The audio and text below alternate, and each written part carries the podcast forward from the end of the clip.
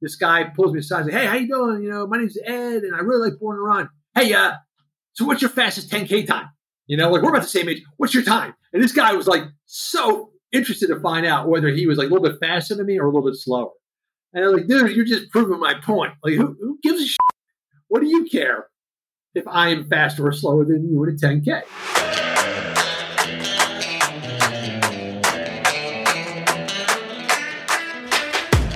Hi, I'm Doug from Fartleks and 5Ks, and I'm a big ass runner from Atlanta, Georgia.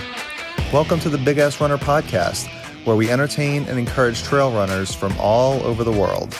Now, here are your hosts, Jeff Harrell.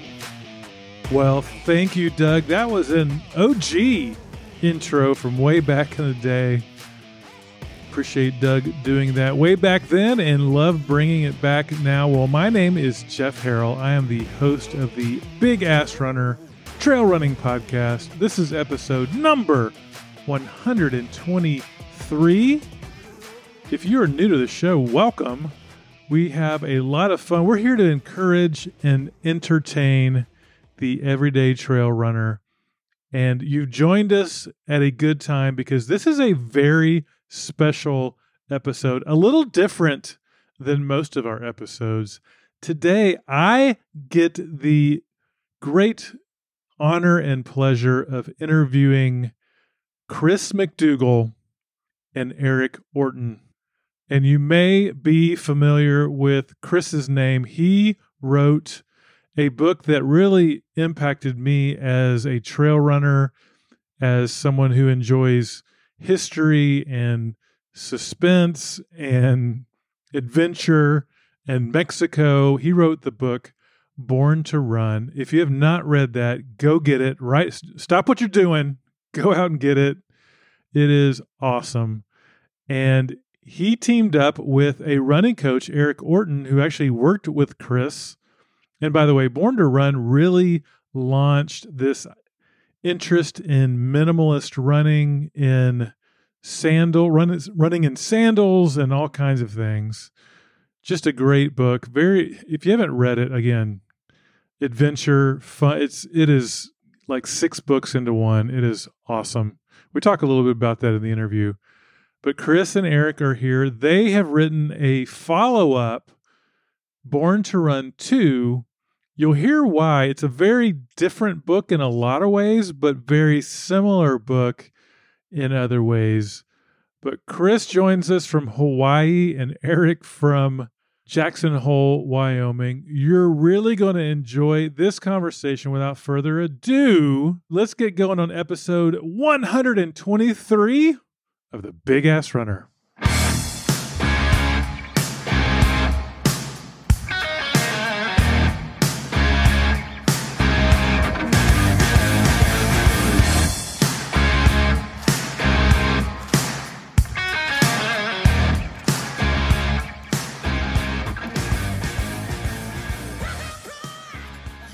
Well, now joining me on the Big Ass Runner hotline are the co authors of Born to Run 2, the ultimate training guide, Chris McDougall and Eric Orton. Fellas, welcome to the show.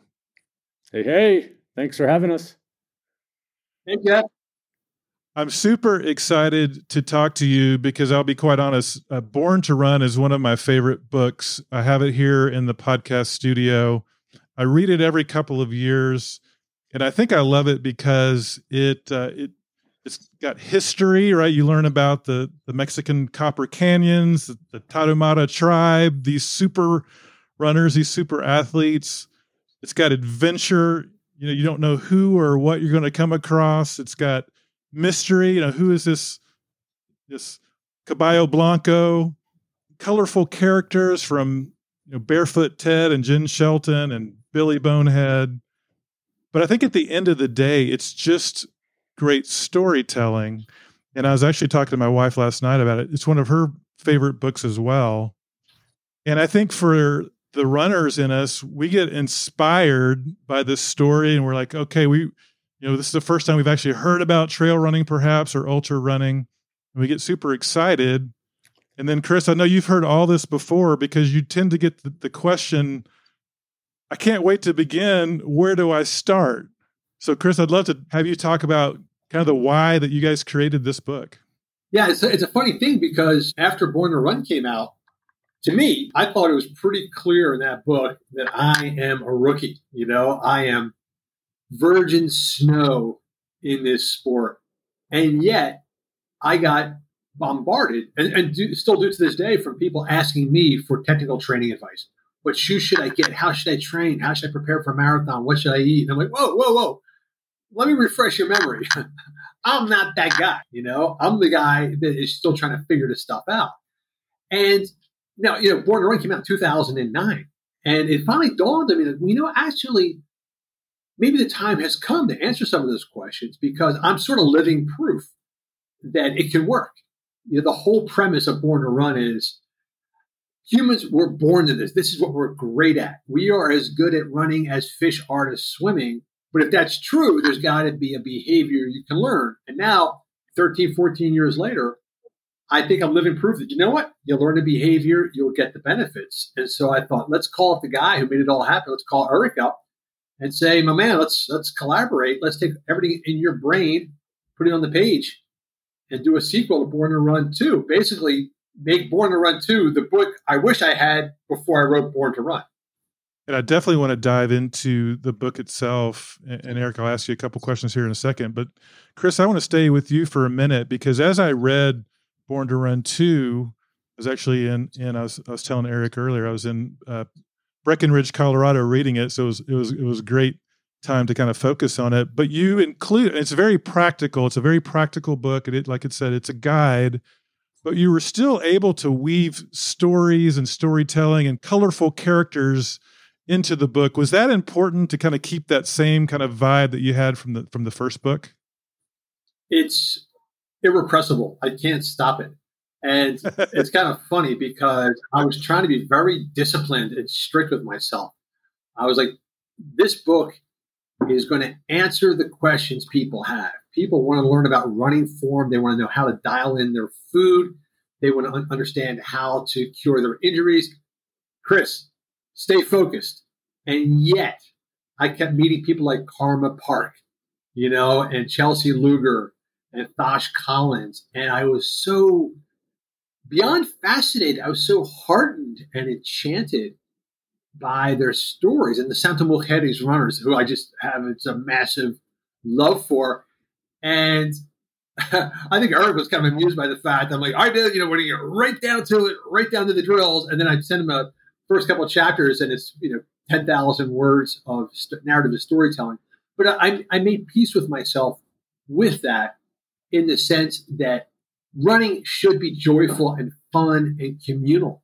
It should be a, a shared social activity and storytelling conversation is part of that. Everything that we love in life is attached to a story. And so that's, that's what we ended up with. For better or worse, man, I just cannot, I can't get it out of my system. Well, as as a non-biased observer here that's read both, it, it felt like had the same kind of vibe, which I really appreciated. I think too, as a content creator, and hopefully you know, try to tell stories as well. I just I felt like it just it added that heart element to it, and certainly there's a head you want to learn, but that heart engagement I think is so important, and one of the reasons I love trail running. So. So yeah, I, I, just enjoyed that as well, getting to meet people like you know Batman the Adventure Dog. So it, really appreciate a lot of the stories that you wove through there the book is broken up into three parts. The first part is Born to Run, and, and I would love to ask you, Eric, as a as a running coach. I know you created a lot of this uh, curriculum. Talk about this run free feeling. I'd love to know what, what you mean by that because I think a lot of us that are out there just hitting the trails every week, sometimes it feels hard. It feels difficult. Running running can be hard. And, and for me as a former basketball player, you know, running is what you did when you messed up. You had to run the line. So talk a little bit about what that run free feeling is. Well, well, I think you know you, you hit it when you said that for many of us running is difficult, and I think part of the run free message is that the difficulty should be by choice, not not the only option. And we're we're giving seven principles where there's run form, run strength, food, fun, family, all, all these free things that's out there that can contribute to making run fun for you in your own way and using chris as an example of, of taking all of this and kind of packaging it in a fun way that allows you to have a foundation for your running for you to take anywhere anytime for as long as you want. And it's it's under your decision not not because you're lacking either in run form or fitness and every everything is should be hard. Running should not be hard. It should be a choice whether it's hard or not and i think that's a message that a lot of us need to hear because we do feel like if it's not hard i'm not pushing myself enough or i'm not you know getting doing the things i need to be doing but as i read through your book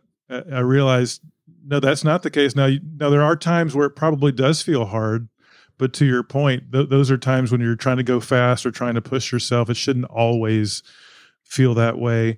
And I, I mentioned before, you know, you guys are talking to the big ass runner herd. We are everyday runners out there just trying to get a little bit better, get that 1% better every day. So I'd love, Eric, if you had any words of encouragement for those everyday runners, you know, can you retrain yourself? Because I know you're a lot about, you know, running free, running free from injury as well. Can you relearn? Can you retrain how you run? Oh, absolutely. And and that that's what this book's all about. If if if that's what you need. Or it's it's for the runner who's been running for a very long time who's kind of gotten into a rut. This this is kind of a reboot for every every type of runner because our bodies are meant to work in one way and therefore the message is the same regardless of what the runner is out there. So it's you know in in kind of uh, getting back to the kind of the intensity or the hardness is that a lot of times people either think running should be hard because they're wanting to lose weight. You know, we start out food as our first free seven um, points and how we can separate food and running. And I like to say, you know, uh, uh, change your change your weight with your food choices, affect your running with your running, and not combine the two. So it's it's learning to run easy so you can be efficient and not combining this intensity because it has to be a workout so to speak. Most runners need to learn how to run easily well.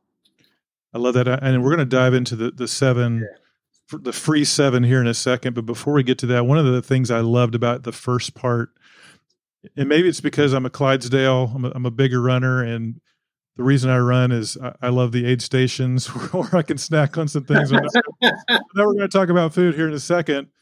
But you guys have at the beginning these movement snacks, and it's not the kind of snacks that I'm probably thinking about right now. But Chris, I'd love for you to talk a little bit about what what those are, and maybe a couple of, of favorites that you have.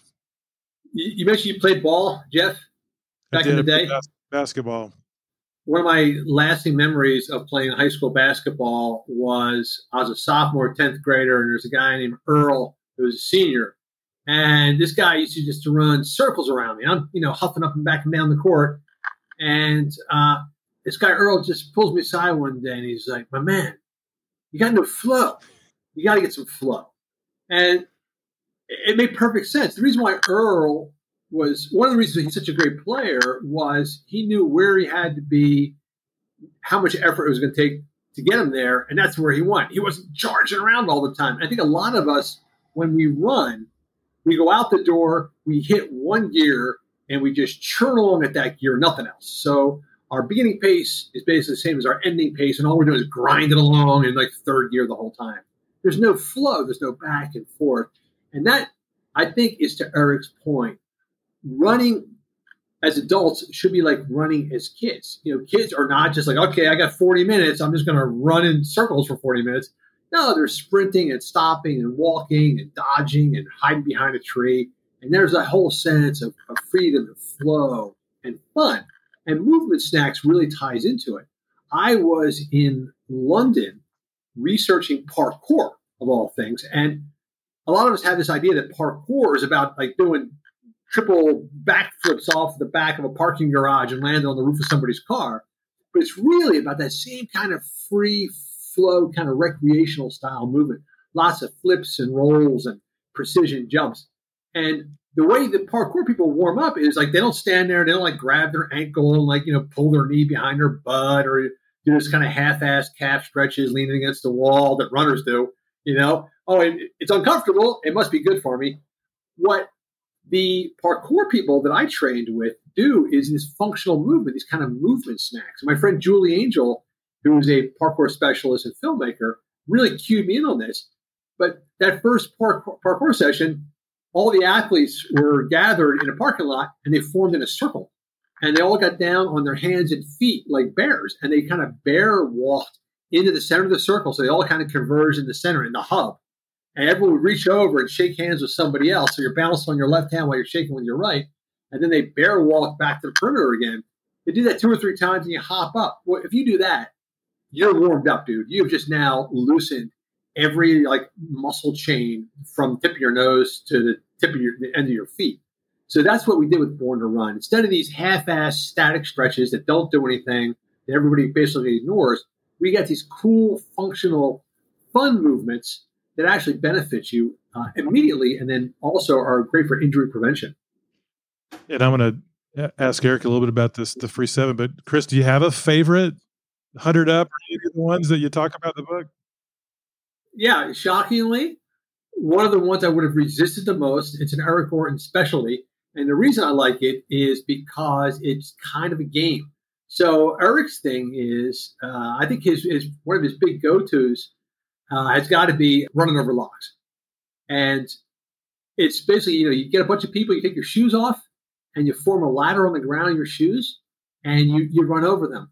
What I love about it is it feels like a game, it feels playful, and it's harder than you think, but it's way more re- rewarding. And every time you finish one sequence, you can't wait to run around and go back and do it again. And we've done this exercise in, in inside, like in buildings and parking lots, wherever, and people don't want to stop. Once they start running logs, they love it and don't want to quit.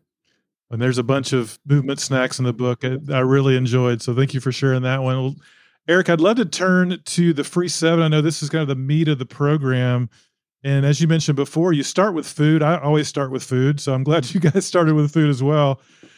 You say your fork is not your coach. Tell us a little bit more about that. The, the whole premise of the whole book is creating awareness. And, and I've, I've trained Olympic professional athletes all the way to beginners. And any good athlete has awareness of what they put in their body. And it's it's really that that comment really steers people to the idea that what we put in our body does have effects whether we know it or not and we're really trying to challenge them to be able to feel what good and bad is as far as how their body feels relative to what they're putting in their their mouth and that's where we're you're getting away from what you know just shoving something in your body to having the awareness of what you're putting in your body and how it makes you feel. Yeah i think a lot of times and i've heard this before i'm sure you guys have heard it too i i run so that i can eat whatever i want. Right. And and that's one that's one way to do it but i guess if you're trying to improve your running that's you got to think of, of food as as fuel and not as a reward necessarily although it can be think you've got to, got to change your mindset a little bit. Well, that's one of the big difficulties, Jeff, is that if you get into, and I think most people who get involved in running today get involved because of some kind of relationship with food. Either they're out of shape and they want to lose a few pounds, or they say exactly what you said is that, hey, I only run so I can eat whatever I want. But if, if that's your motivation, then you are constantly on the losing end of a hamster wheel. You are dictating how much and how fast and how far you run based on your food. But you will never, ever catch up with your caloric intake. You will always be behind the curve.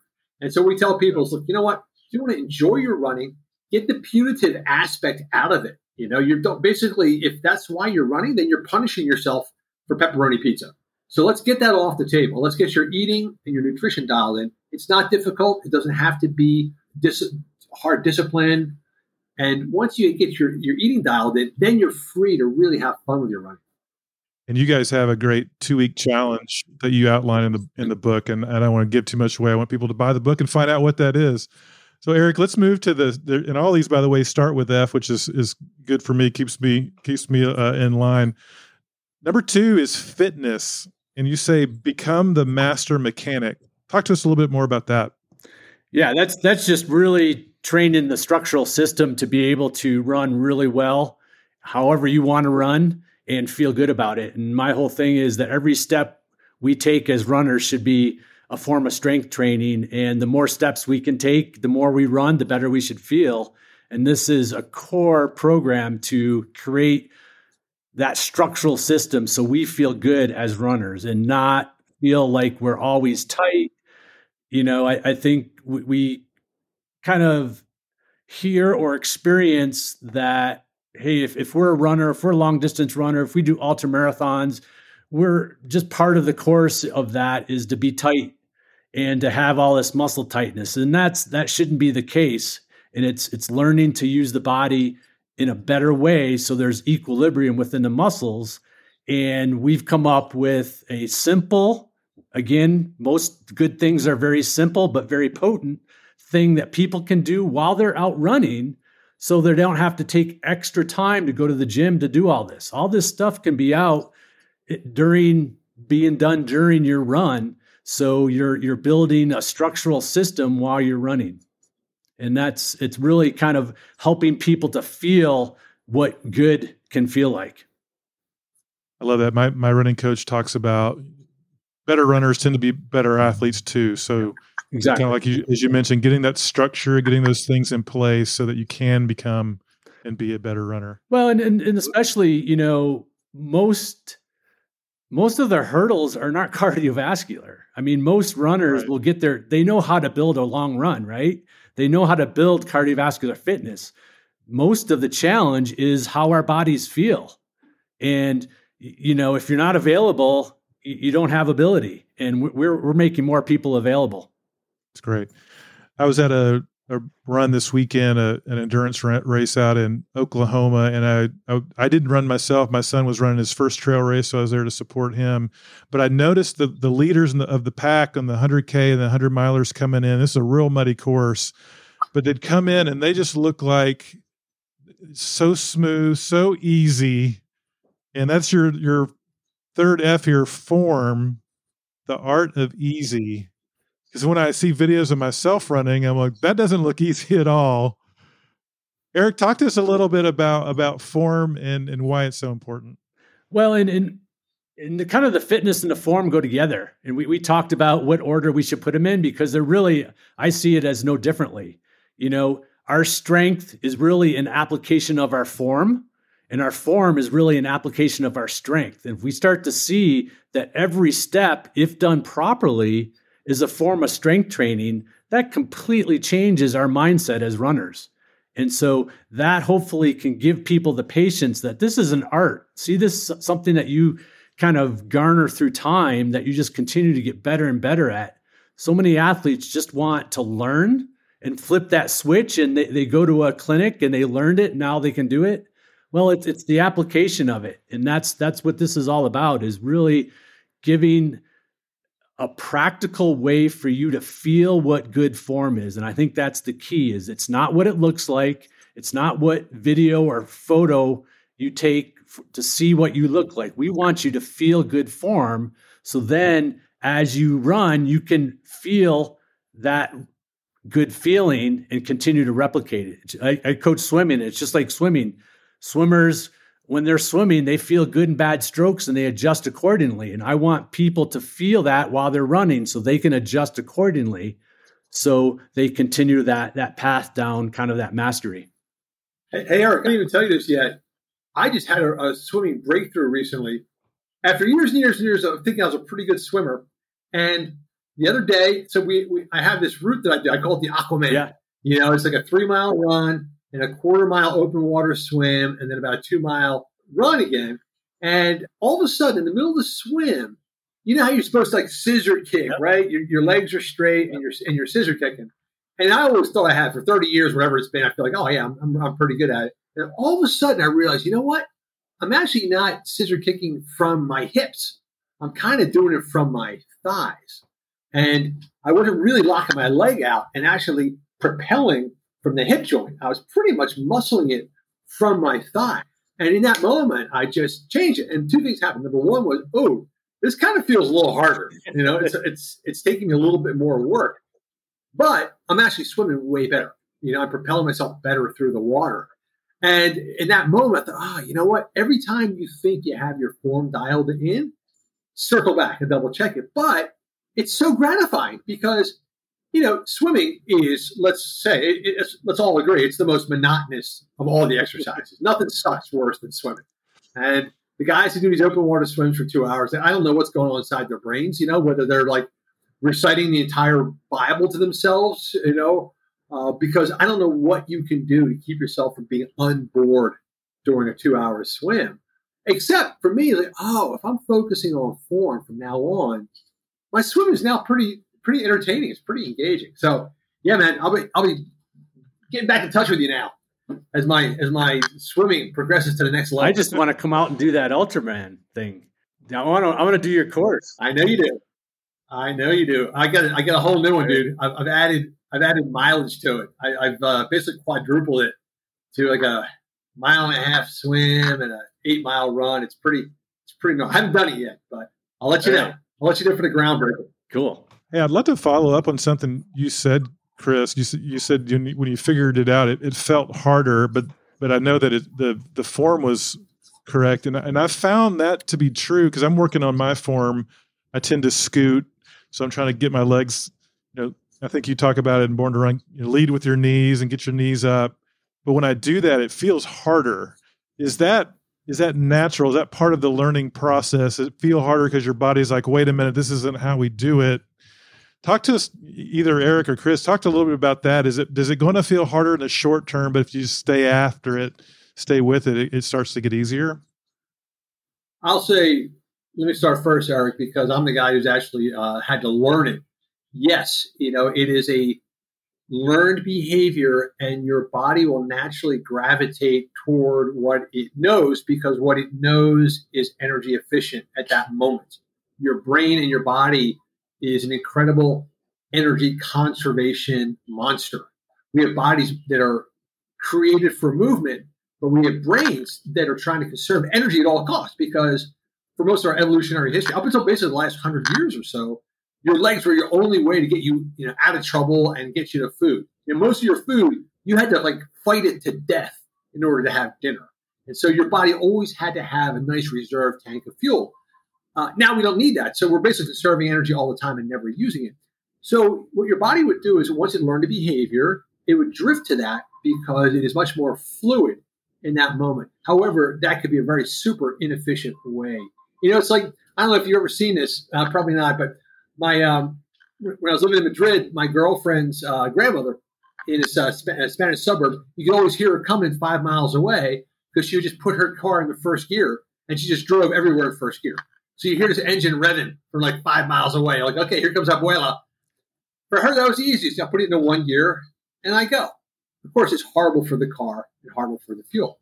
So for me, learning what Eric was teaching me initially was difficult and caused me to think a lot and thinking slows down your movement. However, there are two things that would happen. Every once in a while, you get that breakthrough stride where it feels perfect. And it's just like you, dude. If you're uh, uh Jeff, if you're out there trying to shoot threes, you're clanking, you're airballing, you're clanking, and all of a sudden you get it. It's not because the ball you knew the ball was going to go in the second left your hand. Absolutely. You know, without even watching it because you felt it. And so I'm going to run early on, you know, under Eric's instruction and be, oh, this sucks, this sucks, this sucks. Whoa, I felt good.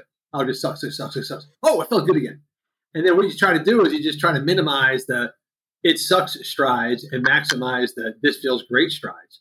So now, Eric, I just want to throw it to you because I got to put your hand on the Bible, dude, and ask you for the, the gospel truth you were saying at these running clinics and these photo sessions that I had the best form out there. Now, come on, man, give it to me straight. I can't be true. You and you and Bender. Once Bender got there, you had competition. Uh oh. No, no, with, without a doubt. I don't take that back. I, I, I definitely think you do, and because I I know how much you think about it and work on it, and for you and your running, that's that's always the top of what you're thinking about. You're always concerned about your your form, and that's that's your number one thing that you think about while you're out running. And I know how much you put into it. You know, and, and it goes back to what I was saying earlier about this being an art and and something that you you know you master through time. Here you're 15 plus years into it, and you're still, you know, looking for that perfect swish. You know. Yeah. Yeah. So. Eric, is there any words of it? Because I this is really resonating with me because I, I, am working on my form right now because I know I need to to stay injury free. As I, I'm an older athlete, and I I recognize that, and I want to stay injury free.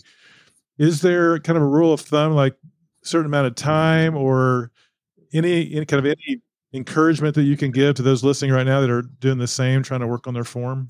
Well, I, Rock lobster. exactly, rock lobster. Yeah, I mean, you, you know, you you've read it. You know, there's there's so many simple ways that we've put in the book to really, again, feel what that run form is like, and we we we put you on a against a wall and have you run in place to the the sound of rock lobster. So now you can feel cadence and your proper foot strike. So again, I, I think to answer your question, it's what I see athletes tend to do is that they learn how to run, which in our book, we mentioned it takes five minutes. I can teach you how to run in five minutes, but it's that muscle memory that we're looking for, right? It's it's how how yep. long can I run well? And I want to be run longer and longer and longer. But what tends to happen is that the athlete, since there maybe is this challenge that it takes some time, they think they need to learn more. And then they get frustrated because they don't need to learn more. They need to practice more. And we're we're, we're talking about basketball. You know if you look at a, a free throw shooter you know he's after practice he's doing his 100 free throws right? He's practicing his form. So when it comes game time he can't get it wrong and if we start to see our running as practice say instead of saying i'm going out for my workout say i'm going out for my practice and just notice how that completely changes the mindset I love that. And and so don't see it as something that you're going to learn by tomorrow. See it something that you're going to learn by your 80, so you can break the 80 to 84 year old age group record. Right. That's great advice. I think we live in a world where you know the microwave world where you want you want yeah. it now, you want it fast, and things like this take time. It, let, let me tell you this too. I think this is important. You know, there's not a run where I don't go out and continuously think about and feel my run form. And I don't say that in a bad way. I've been running all my life and I do it every run. And what happens is that initially you're going to read this book and you're going to go have to think about it. There's, you're going to do the exercises and it's going to help you feel good. It's going to help you feel what good is.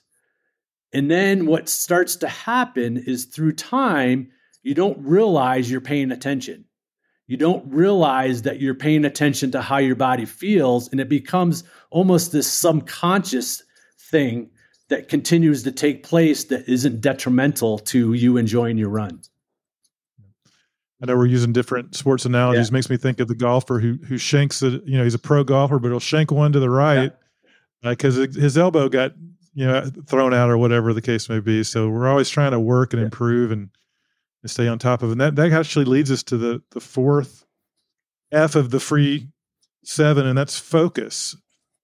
Faster, farther, and forever. Talk to us a little bit about what that means.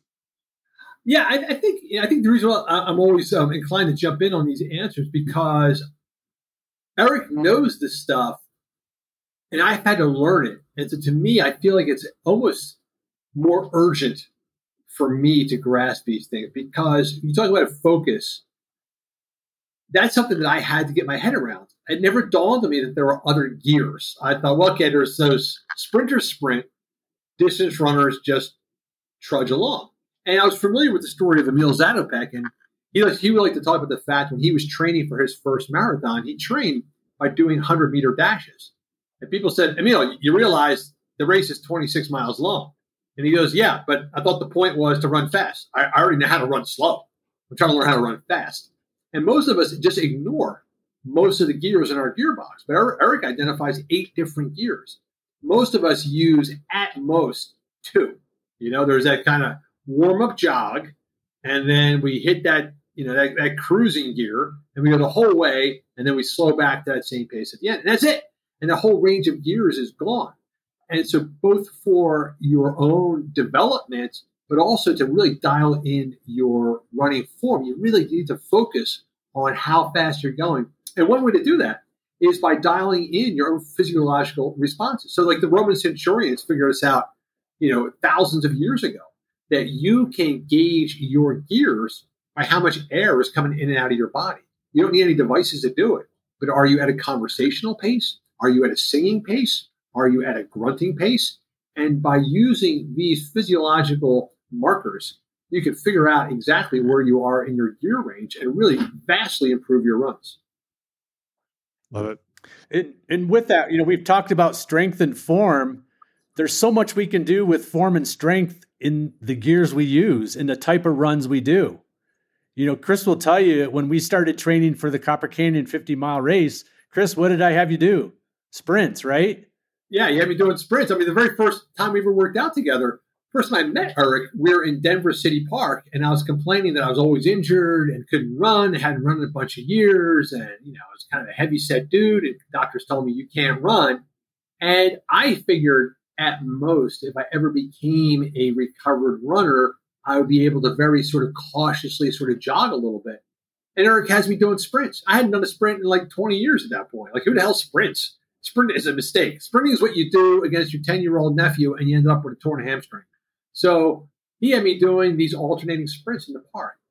I was kind of shocked. I didn't know how to do it. The first sprint is supposed to be 30 seconds, and I gasped out after 20 because I, I, couldn't pace a 30 second sprint. But it very quickly taught me two things. One is I felt lighter and more stretched out, more energized. And secondly, that my running became more consistent by sprinting as opposed to just huffing along. And you guys point that out in the book. I think you say most people do it backwards. You you go slow because you think then you can start to go faster, but going faster first can help you go slow. Anything to add to that, Eric? Oh yeah, I mean, you know, especially to the audience of looking to you know get into ultra running. Most of the age group ultra marathoners improvement is going to come through in improving their speed rather than improving their ability to go long. And we have that completely opposite. If, if we can develop a foundation of speed, then you apply that to your strength to, and, and endurance to then improve your overall ability. It's not just about, hey, can I go from five hours to six hours? That that that'll come. It's it's really improving the engine and, and the the ability to have a raw speed ability to take your you know running to where you want to go as far as you know meeting cutoffs or, or uh, increasing the distance it's it's more about improving that speed than it is improving your endurance know one priority we had for this book jeff was we wanted to make it as user friendly from the get-go as possible we didn't want to tell people well you're going to have to get a heart rate monitor with a chest strap or you have to sign up for a program you have to do any of this kind of stuff what we wanted to do was dial it in so people could feel right and wrong. They could feel better or worse instantly. And that's why, for instance, you mentioned the food section. We had the two week test, and two week test is basically, you know what, just for two weeks, 14 days, strip out all the junk from your diet, all the high glycemic foods, go back to your factory preset. And then when you eat like a cup of rice, or you eat a couple pieces of bread, or you eat like a, a little bit of a serving of pasta, you're going to feel your body's response instantly. So you don't have to count calories or consult any kind of a guide. The idea is reboot your body's awareness of what how it's reacting to the food. And the same thing with running form. Once you do like that rock lobster running drill, it's kind of fun, it's kind of goofy, it feels like a dance party, but it teaches your body like, oh, this is what good running feels like. And same with focus. Once you get your breathing dialed in, after a couple days, you go for a run, you know exactly what gear you're in. And so the whole idea is you should feel the fun and the joy right off the bat. And that's what we're going to keep driving toward is the more you perfect these uh, techniques, the more joyful and happy you're going to feel when you run. Well, the sixth F is probably, I don't know if you guys would feel this way, tends to be a pretty polarizing one. That's, that's footwear. Everyone's got an opinion on, on shoes and footwear. Talk to us a little bit about that. Cause you say footwear first do no harm. Yeah, uh, since I'm on a, a ranting, I got my caffeine and adrenaline ramped up. It's another thing that drives me berserkers. Why is footwear controversial? Why in the hell? I'll tell you why it's controversial. Because people want to sell stuff. They want to sell stuff that doesn't work. It's not necessary. So our point is first, do no harm. The question is, when someone is selling you a piece of gear, the first question is, what's it going to do? You know, if I'm trying to sell you, if you're going to buy a new car and they go, hey, you know what? You need the undercoating. And your first question is going to be, okay, what's it going to do? And either give you an explanation. Either it helps you or it's bullshit and you're not paying for it. With running shoes, you walk into this bewildering store with this gigantic wall full of footwear. It's all supposed to be different and have different functions. And you ask, what's it supposed to do? And you get a bunch of rhetoric, you know, well, this is supination and pronation, and you're this and you're that. And go on the treadmill, and I'm going to analyze you because I want to see some mystery in your gait that I can cure. None of that works. The whole question is what exactly is the footwear supposed to do? And all it's supposed to do is one thing protect you from what's underneath the foot. The cushioning, the anti pronation, the medial post, it's never been proven to help. And so to me, look, learn how your foot wants to function. Go back to the factory preset, strengthen your foot, let it move around a little bit, and then you only add the minimum that you need in order to protect your foot. Everything else, if it's not helping, it's just getting in the way. Eric, anything to add to that? Because I know you guys talk a lot about strengthening your feet yeah. and, and, doing different things to, to be able to do that. Because I think someone hears that and goes, "Okay, I'm going to throw away my Hokas and and jump into minimalist shoes that they they may be in for a rude awakening. So anything that people can do to kind of bridge that gap. Yeah, from from a coaching perspective, uh, you know, I'm huge on the only thing we use 100% of the time as runners is our feet, and that's that's our foundation. That's our initial line of defense for everything that can go wrong as runners. And nobody trains our feet. And we we have a whole foot core program in the book that builds our strength foundation from our feet up, which is where it starts. Our stability as runners starts with our feet. How we use our feet directly relate to how we use our glute, and nobody understands that. We we sit and do the clamshell to strengthen our glute, but you, you can't train your glute unless it's loaded, unless you're using your feet properly. So if we start to see that, then we can understand how we can use shoes as a tool to continue to promote a good, healthy foot and good strength and good form. And so I, I don't see shoes as Uh, an all or nothing approach. It's I see shoes as a tool to accomplish what you're looking to accomplish that day. And we can use a very minimal shoe as a form of strength training. Go out for a 10, 15, 30 minute minimal run. Your every step is strength training. You're working on your form. Everything's falling into place. You build a better foundation with your feet, and then you can pick and choose the shoe that you need for the terrain. I live in the Tetons. I run mountains all the time. I need to find a shoe that's going to allow me to run over rocks so they don't hurt. And I choose as minimal of an environment I can so I'm not hurting from the rock. And that's a process. What I'm running in today is not what I could run in even 10 years ago. So again, just like run form, see this as a process because it's getting our feet to work better. And it's not just an all or nothing approach as far as our shoe selection.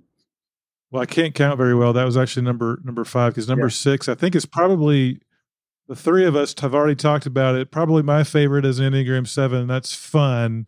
At the end of the day, we all do this hopefully to enjoy it, to have fun, Chris, talk a little bit about why fun is so important. I, I think most people, I, I, think running is not associated with fun. I, I, think, unfortunately, running is associated with competition, effort, punishment. Uh, it's it's one of one of the two things that bothers me most about running is how it has become so attached to things that can be marketed and sold. One of them is races, and the other one is footwear.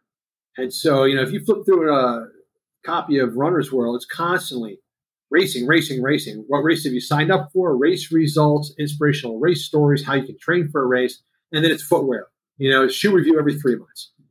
And, and to me, the unfortunate thing about that is it's constantly about putting a sense of fear and doubt in people's minds. Like, oh, I better get this shoe or I'm going to get hurt. And I think that strips away all the fun and pleasure because we kind of feel like, well, if I'm not going fast, then I'm not really doing it right. Everything comes about speed. I, I love it because I was giving a TED talk once, and the whole purpose of the TED talk was to talk about how, in my belief, we evolved as communal runners uh, who run socially in a pack. And as I'm walking through the lobby to head to the stage, this guy pulls me aside and says, Hey, how you doing? You know, my name's Ed, and I really like Born to Run. Hey, uh, so what's your fastest 10K time? You know, like we're about the same age. What's your time? And this guy was like so interested to find out whether he was like a little bit faster than me or a little bit slower. And I was like, dude, you're just proving my point. Like, who, who gives a shit?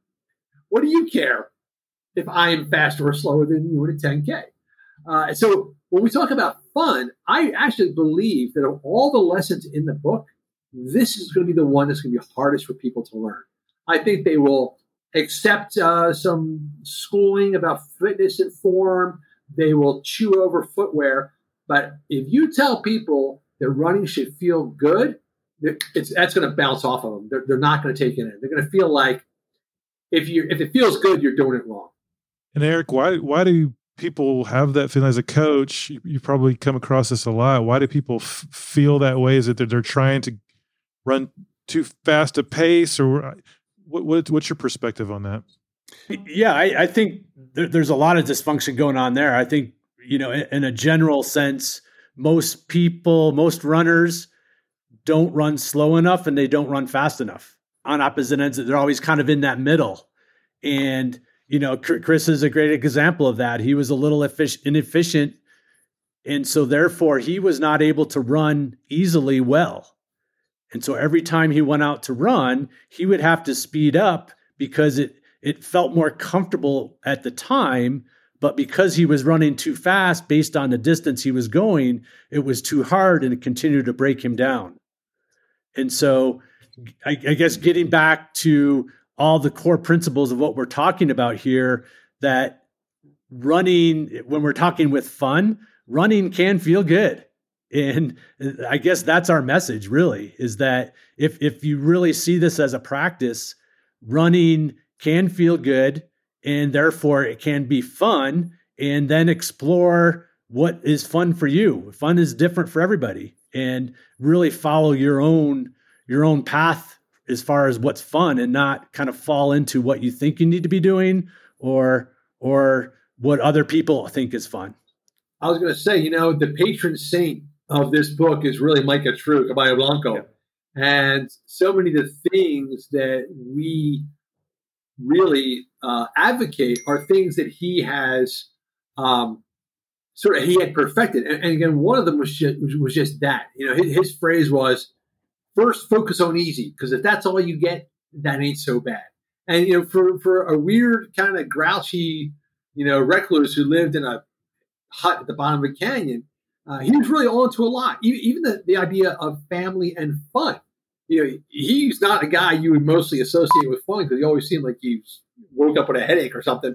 But the thing, the thing about it was he created these communal gatherings. His races were all about getting people together, like sharing the knowledge, sharing the joy. They were competitive, but I felt like competition was like the third priority on the list. Number one was like learning from each other. Number two was like having a good time and entertaining each other. Number three was let's go out and run hard. And so I feel like almost every single one of these lessons about even food, Caballo was sort of dialing in his diet, uh, form, fitness, footwear. These are all things that Caballo perfected on his own body as a living experiment down the canyons, living with the uh, Tarahumara. Well, that's a perfect transition because your final final F is I think I said fun's my favorite, but but I think the family, the community, maybe maybe it's, it's if it's not tied, it may be ahead a little bit. You guys talk about how important it is to sweat together, have fun together. Talk to us about Eric. I'll start with you, and I'll go to, to Chris. Just this idea of community and family and running together. yeah, so I, I know where Chris will go with it. So I'll go a different direction, and I'll say maybe speaking more from my own experience and my athletes' experience is, you know, really give a lot of gratitude to the your support system and the, the people that support what we do as runners on a daily basis. If we're going on long runs, traveling to races, all that, just that that whole support system, you really need to take care of them because they're they're they're they're part of this. And that that's what this chapter is all about. And don't ever lose sight of of your support system. And you know, it, it goes it goes both ways. Uh, you are also supporting your system. Your support system is supporting you. So there's a group that you've heard me mention that I'm uh, infatuated with, the Santo Mujeres Runners in San Diego. These were two women began by Priscilla and Virginia. They were two Latina women in San Diego, and they actually knew each other from music clubs, and they would kind of see each other at the club. And individually, each one of them was trying to, you know, lose weight and get in shape by running but they're out there by themselves, you know, in you know morning hours and late hours running alone. After two or three years, they realized, wait a second, why are we running together? And they started to run together and they loved it. And they thought, you know what? There's got to be a lot of other Priscillas and Virginias out there. So they kind of put the word out into the community to Latina women, like anybody who wants to run, come join us. And this club has just skyrocketed. You know, went from these two women by themselves to like 50 to 100 people gathering uh, on a Thursday night in San Diego. And I think the genius of what they're doing is two things. Number one is you've never finished a run with a friend where you thought, well, that was a bad idea. That, that run sucked. A run with a friend is always better. And number two, it's also better for the other people too. Um, and lastly, you are demonstrating, you're kind of putting that thing out there to the world that this is something that other people can do. You know, you're creating that living example one of my favorite pictures in the entire book. It's a it's a picture that you know just kind of transfixes me. It's of Black Men Run in Boston, a local running group for people of color in Boston.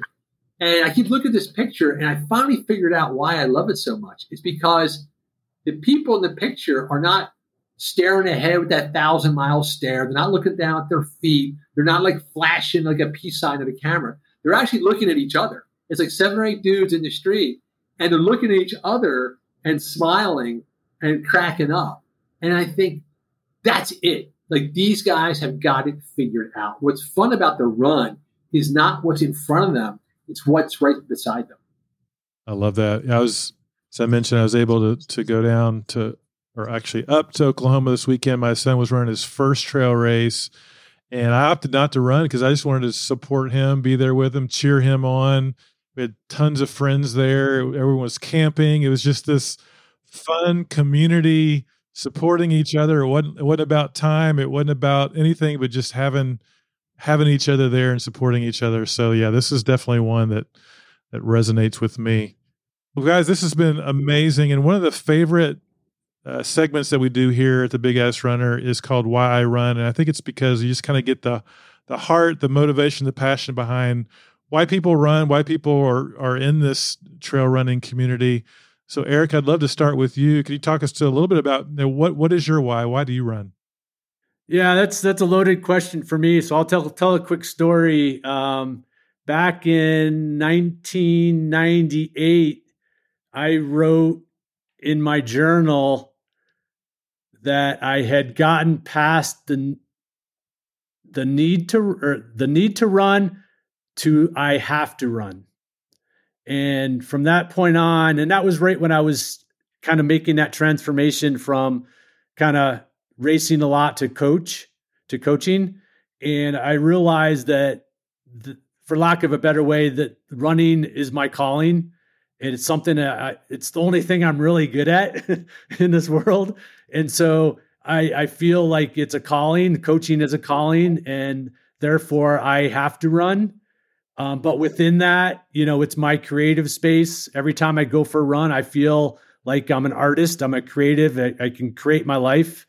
Um, I I love running mountains. I love running up a mountain. So it feels like in any given day, I can just create this little um, competition for my own self of of feeling like you're accomplishing something because you you look at it, something and then in a couple hours you're looking down at where you started and so there's just so many different aspects that um, it, it just has created a daily lifestyle for me that just keeps giving and i, I don't have to look forward to vacations or um, don't have to think too far ahead in my life is that it rewards me every day and, and that's really all i need running's all i need other than having good health and family. I love it. Chris, what about you? What's your why? So the second we finish, Jeff, I'm going to run out the door and catch up with my friend Austin, who has his little eight month old baby on his back. And every day, these guys go on a little adventure together. And they just texted me five minutes ago saying, We're heading out. I know where they're going to be on the trail. I'm going to run after them. And to me, that's exactly the sensation I had in third grade when I knew recess was coming. Like the second that bell rings, I'm out the door running around. So for, to me, running has gotten to the point where it is exactly the same playful release of like energy and fun that I had as an eight year old. And that's that's exactly the why. It's to me, it's it's a serve and a cake. You know, if I get a chance to go out and run around, like that's that's just dessert. I love it. I love that word you just said that I'm gonna, I'm gonna hang on to. Playful. Keep it keep it fun. Keep it playful. I love that. Well, Eric, Chris, really appreciate the time. It's been an honor to, to talk to you guys. Just the, the contribution that you guys have made to trail running and the community. Really appreciate that, and just really enjoyed this conversation. Thanks, Jeff. Run free, everybody. At night we ride through mansions of glory suicide machines.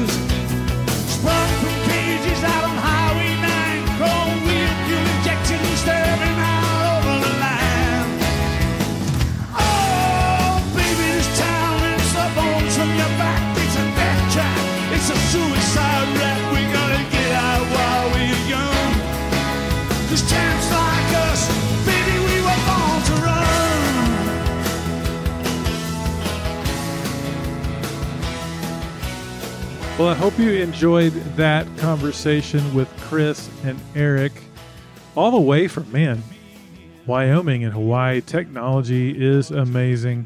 Born to Run 2 is out now, I believe. So go out. It's this launches in this early December. I believe it is now available on Amazon. In fact, I'll put a direct link in the show notes in the description so you can get it for Christmas time, or if this you're listening to this in January or beyond, pick it up. It's a great book. So I will link that there. Also, we got some amazing feedback about the announcement we made with our newest partner, XOSKIN.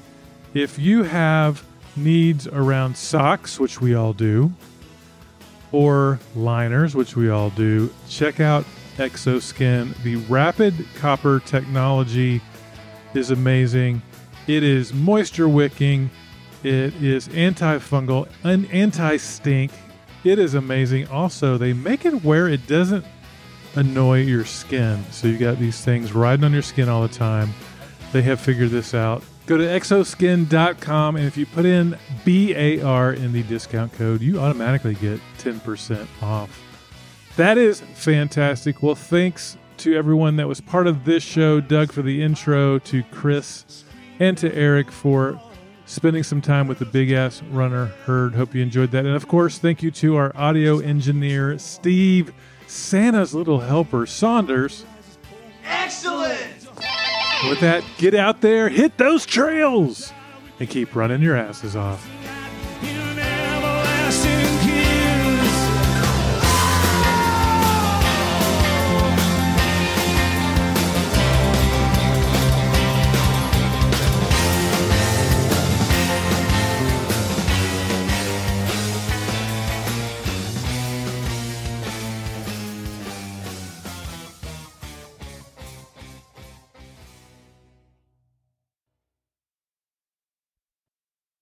Jackson Hole, Wyoming. You're really going to enjoy this conversation without further ado. Let's get going on episode, a very special episode of